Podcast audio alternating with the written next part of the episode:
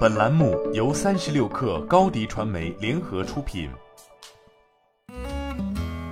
本文来自界面新闻，作者程璐。开播仅半小时就站上了带货榜第一名，这是薇娅曾经的助播齐二五月九号晚在抖音直播的带货成绩。直播不到两小时便上架一百二十一款商品。数据分析服务平台馋妈妈的数据显示，该场直播观看量达到两百七十五点七万，销售额达五百三十二点二万元。就在前两天，齐二正式在抖音开启直播带货。首播当晚，直播间总销售额为一千八百二十三点零三万元，总观看量达到六百零五点六七万，一场直播涨粉超过二十万。目前，齐二的抖音粉丝已经突破一百三十五万，且还在不断增长。这样的销售额与涨粉量，对新人主播来说已经是非常强悍的战绩，但与齐尔曾经所在直播间的主角薇娅相比，仍相差甚远。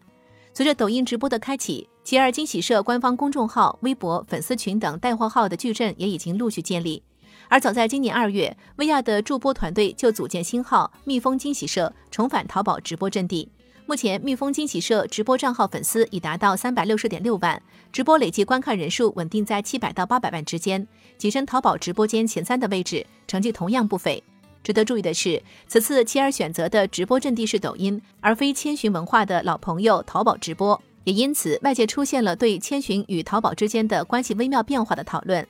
二零二一年四月，云峰基金入股千寻，前者由马云、于峰等企业家发起设立。就在最近，千寻控股有限责任公司发生工商变更，海南云峰拓海基金中心与苏州君俊德股权投资合伙企业退出股东行列。这意味着薇娅逃税事件发生不到五个月里，云峰基金撤出了。但千寻作为淘宝直播历年评定的 Top One 机构，其公司旗下拥有多领域专业主播矩阵，并储备了数十万个货品供应链，覆盖美妆、生活、食品、服饰等全品类类目。就在今年三月，千寻文化还拿下了淘宝直播三月机构月榜中第一的位置。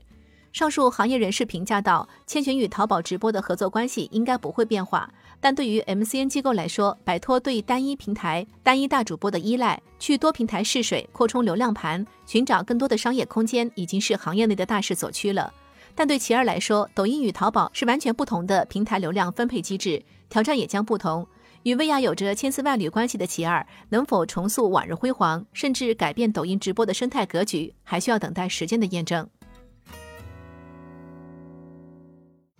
你的视频营销就缺一个爆款，找高低传媒，创意热度爆起来，品效合一爆起来。微信搜索高低传媒，你的视频就是爆款。